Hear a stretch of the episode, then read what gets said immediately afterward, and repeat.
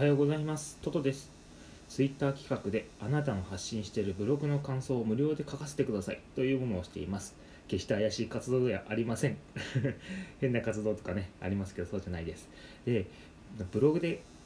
頑張りたい人、発信することを続けたい人、仕事でも文章が書けるようになりたい、そんな方へ本日は国語の成績と文章力はあまり比例しないということをお伝えします。結論から言いますと3つあります。1つ目、国語の成績が悪かったが文章は上がっている、文章力は上がっているですね。ごめんなさい。2つ目、文章力は筋肉と同じ。3つ目、継続するだけ。そして方法も解説していきます。それではまず1つ目の国語の成績が悪かったが文章力は上がっているということなんですけれども、いや学校教育に私入っているんですが、すごい指導者の方はねたくさんいらっしゃいます。で、本当に力のつくことをしてくださいますし、ただですね、教師だけど学校の指導方法ってすごく曖昧だなっていうふうに思ってて、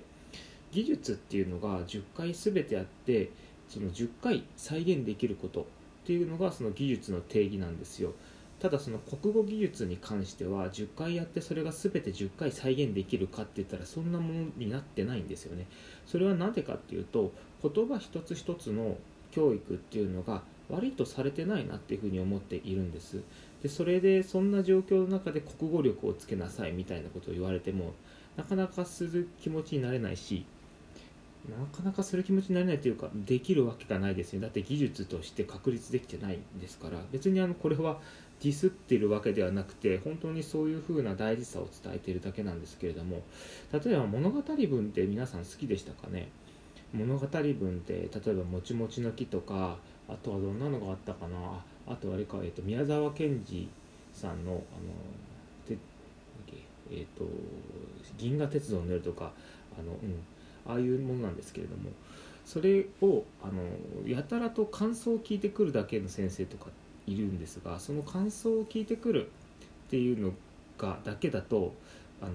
言語技術ではないですよね。言葉の技術にはならないですよね、感想だったら。だからそんな感じで国語の成績がもし悪かったとしても、それは全く気にする必要なくって、その中に言語技術の活動があったかどうかっていうのがすごく大事になってくるんで、なのでね、座ったまま何かを考えるだけではね結構非効率だったりして、座ってるだけって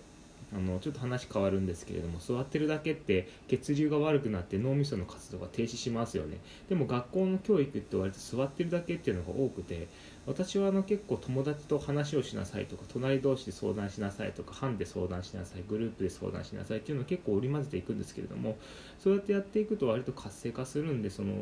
校教育っていうの見直しっていうのはめちゃくちゃあるなっていうふうに感じているんで、なのでね、もし成績が悪かったとしても、それはね全く気にする必要は、全くって言ったらあれですけど、そこまで気にする必要はなくて、私は学校のテストめちゃくちゃ悪かったんですよ、国語。本当に悪くて、入試とか40点以下平気で取ってしまったりして、なんでできないんだろうなとかすごく悩んでた人なんですけれども、それってもう苦手意識しかなかったんですよね。おそらく、国語の授業もともと頭の質も、ね、なかなかいい方だとは思えないんですが、国語の授業っていうのが好きになれなかったんだろうなっていうふうに思うんですよね。けどですね、文章力って国語の授業じゃなくてどこでつけるんだって話になると思うんですけれども、2つ目の文章力は筋肉と同じっていうお話なんですが、ある体験から私はね文章を書くことがすごく好きになっていきました。と言いますのも、小学生の時は苦手だったんですが、小説をね大学生とか会社の通勤の間に結構読んでたんですよ。で、初めて読み切ったのが20歳過ぎてから24、5歳ぐらいですかね。で、その時に通勤列車で毎日読みました。100冊年間で読みましたね。でですね、初めはねもう1日に10ページも読めなかったりするんですよ。ただですね、ゆっくり読んでいくとすごく楽しくなってきて、多分物語っていうものがもともと好きだったんだなってその時気づいたんですけれど、最終的に1ヶ月に5冊から10冊ぐらい、だいたい年間100冊ぐらい読めるようになったんですが、もう大嫌いだった文学とか文章が大好きになってしまって、私小説家になるって勝手に思ってたんですよ私は小説家になりますって、もうなんか会社にいながら私は小説家だみたいな思いながら文章カタカタ打ってたりとかもう妄想家なんですけどね、ただのね。でですね、その読書好きになった体験から、で文章も書きたいなって思うようになったんです、自然と。これはすごく自分の中で宝を見つけたなっていう感覚で、文章をねこう書くのも読むのもトレーニングなんだと分かった。すごく大事な大切な体験だったんですよ。なので文章力イコール筋肉とするならば、あとはもう3番目になっていくんですが、継続するだけってなりますよね。で方法についても解説していこうと思うんですが、継続していくだけで、それだけです本当に文章は。でもし不安なら写経って言って、これ池早さんも言ってたんですけれど、全く私も同感で、文章を写すっていうのは書写って小学校の時やられてましたかね、書道とか。それと同じ感覚です。で書道の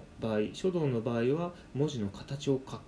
で写経で言ったら文章の流れを書く、どっちかの違いっていうことなんですが、これね、文章形を写すのと全く同じ感覚で、文章の流れをね写経するとその人の文章の呼吸が分かるようになるんですよ。これ鬼滅の刃ですね、呼吸って言ったらね原稿を見て今思ったんですけど、何々の呼吸、文章の呼吸ってことですかね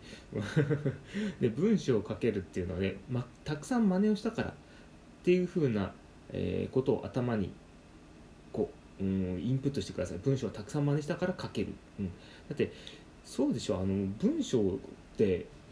初めて何も知らないで書けるわけないですよね。文章を書きなさいって言われて書けますか、いきなりたくさん、例えば1万文字とか、素晴らしい方はできると思うんですけど、初めはね形を真似ることがですよ。だってバッティングだってその人がどんなポーズをしているかよく見てから、子供ってバット振って初めてボールが当たるじゃないですか。でそれと同じで文章も形を見たりとか、その流れを見ることで、最初に私はって書くんだって、初めて知ってから私は何々をしましたっていうふうに書きますよね。だから真似をたくさんすることが文章を良くするための、向上するためのテクニックだと本当に思います。ということで、以上が私の今回のラジオです。最後までお聞きくださったあなた、ありがとうございます。でですね、最後になんですが、私の、あなたの発信しているブログの感想をね、無料で書かせてほしいなと思っています。だいたい500文字ぐらいかな、書きます。でですね、本当に素人の書く内容なので、おそらくね、多分元気が出たりもするし、ちょっとなんか否定することはほとんどしないようにしようと思っているんですが、10個中1個ぐらいはなんかこう気になったところを書きたいなというふうには思っています。でツイッターのところを開いていただくと条件が書いてあります。でもしツイッターで連絡したくないとかっていう方がいらっしゃいましたら、この音声配信の中で何かしらの DM をくださったら、私が拝見させていただきますので、何がしかの形でお伝えしたいと思います。でも結構本気であると思っていますので、もしよろしければあなたのブログの、モチベーションを上げるための手助けになったらいいかなっていうふうに思います。では最後にね、これいいなと思ったらいいねやフォローよろしくお願いいたします。最後までありがとうございました。ではね、年度末31日です。ついに、3月が終わります。寂しいような、ウキウキするような不思議な感覚ですね。それでは皆さん、良い一日をお過ごしください。お過ごしください。変なコーナーでした。お過ごしください。それでは、失礼いたします。